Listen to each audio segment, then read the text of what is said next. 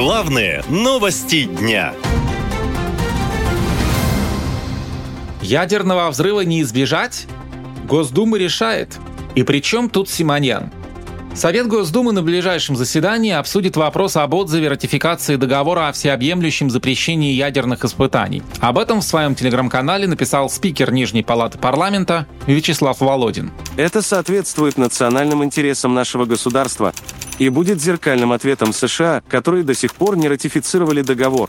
Договор о всеобъемлющем запрете ядерных испытаний был принят в 1996 году Генассамблеей ООН. Россия ратифицировала документ, а США и Китай нет. В последний раз ядерные испытания Россия и США проводили в 1990 и 1992 годах, соответственно.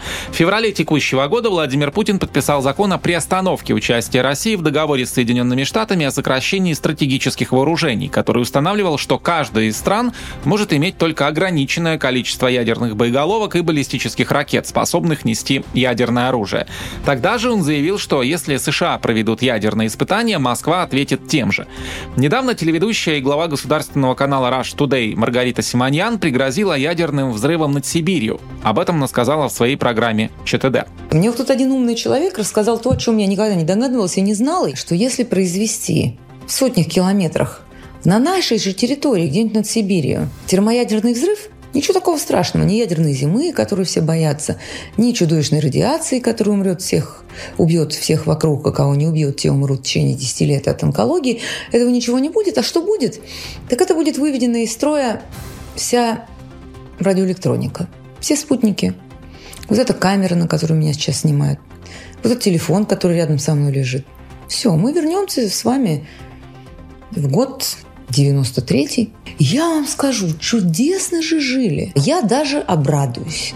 Пресс-секретарь президента Дмитрий Песков сказал, что Россия не выходила из режима отказа от ядерных испытаний и вообще Симоньян не работает в официальных органах, поэтому ее слова не отражают официальную позицию РФ. А глава Чечни Рамзан Кадыров написал, что мы просто ничего не поняли, а Маргарита не так глупа, чтобы предлагать ударить ядерной бомбой по своей же территории.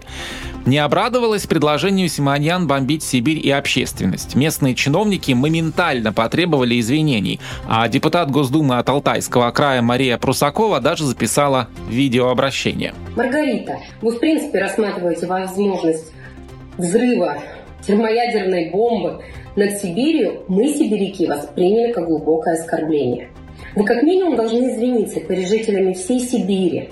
Я настоятельно вам рекомендую в тех вопросах, в которых, как вы сами говорите, вы не разбираетесь, именно эти вопросы обсуждать на кухне, а не высказывать их публичном пространстве. Высказался о перспективах термоядерного взрыва над Сибирью и мэр Новосибирска Анатолий Локоть. К слову, физик по образованию. Ничего хорошего в наземных термоядерных взрывах нет, потому что образуются неустойчивые элементы, период полураспада которых исчисляется сотнями лет, а некоторые и тысячи. К проблеме наземных термоядерных испытаний и любых взрывов, связанных с выделением термоядерной энергии, ядерной энергии, надо относиться очень ответственно.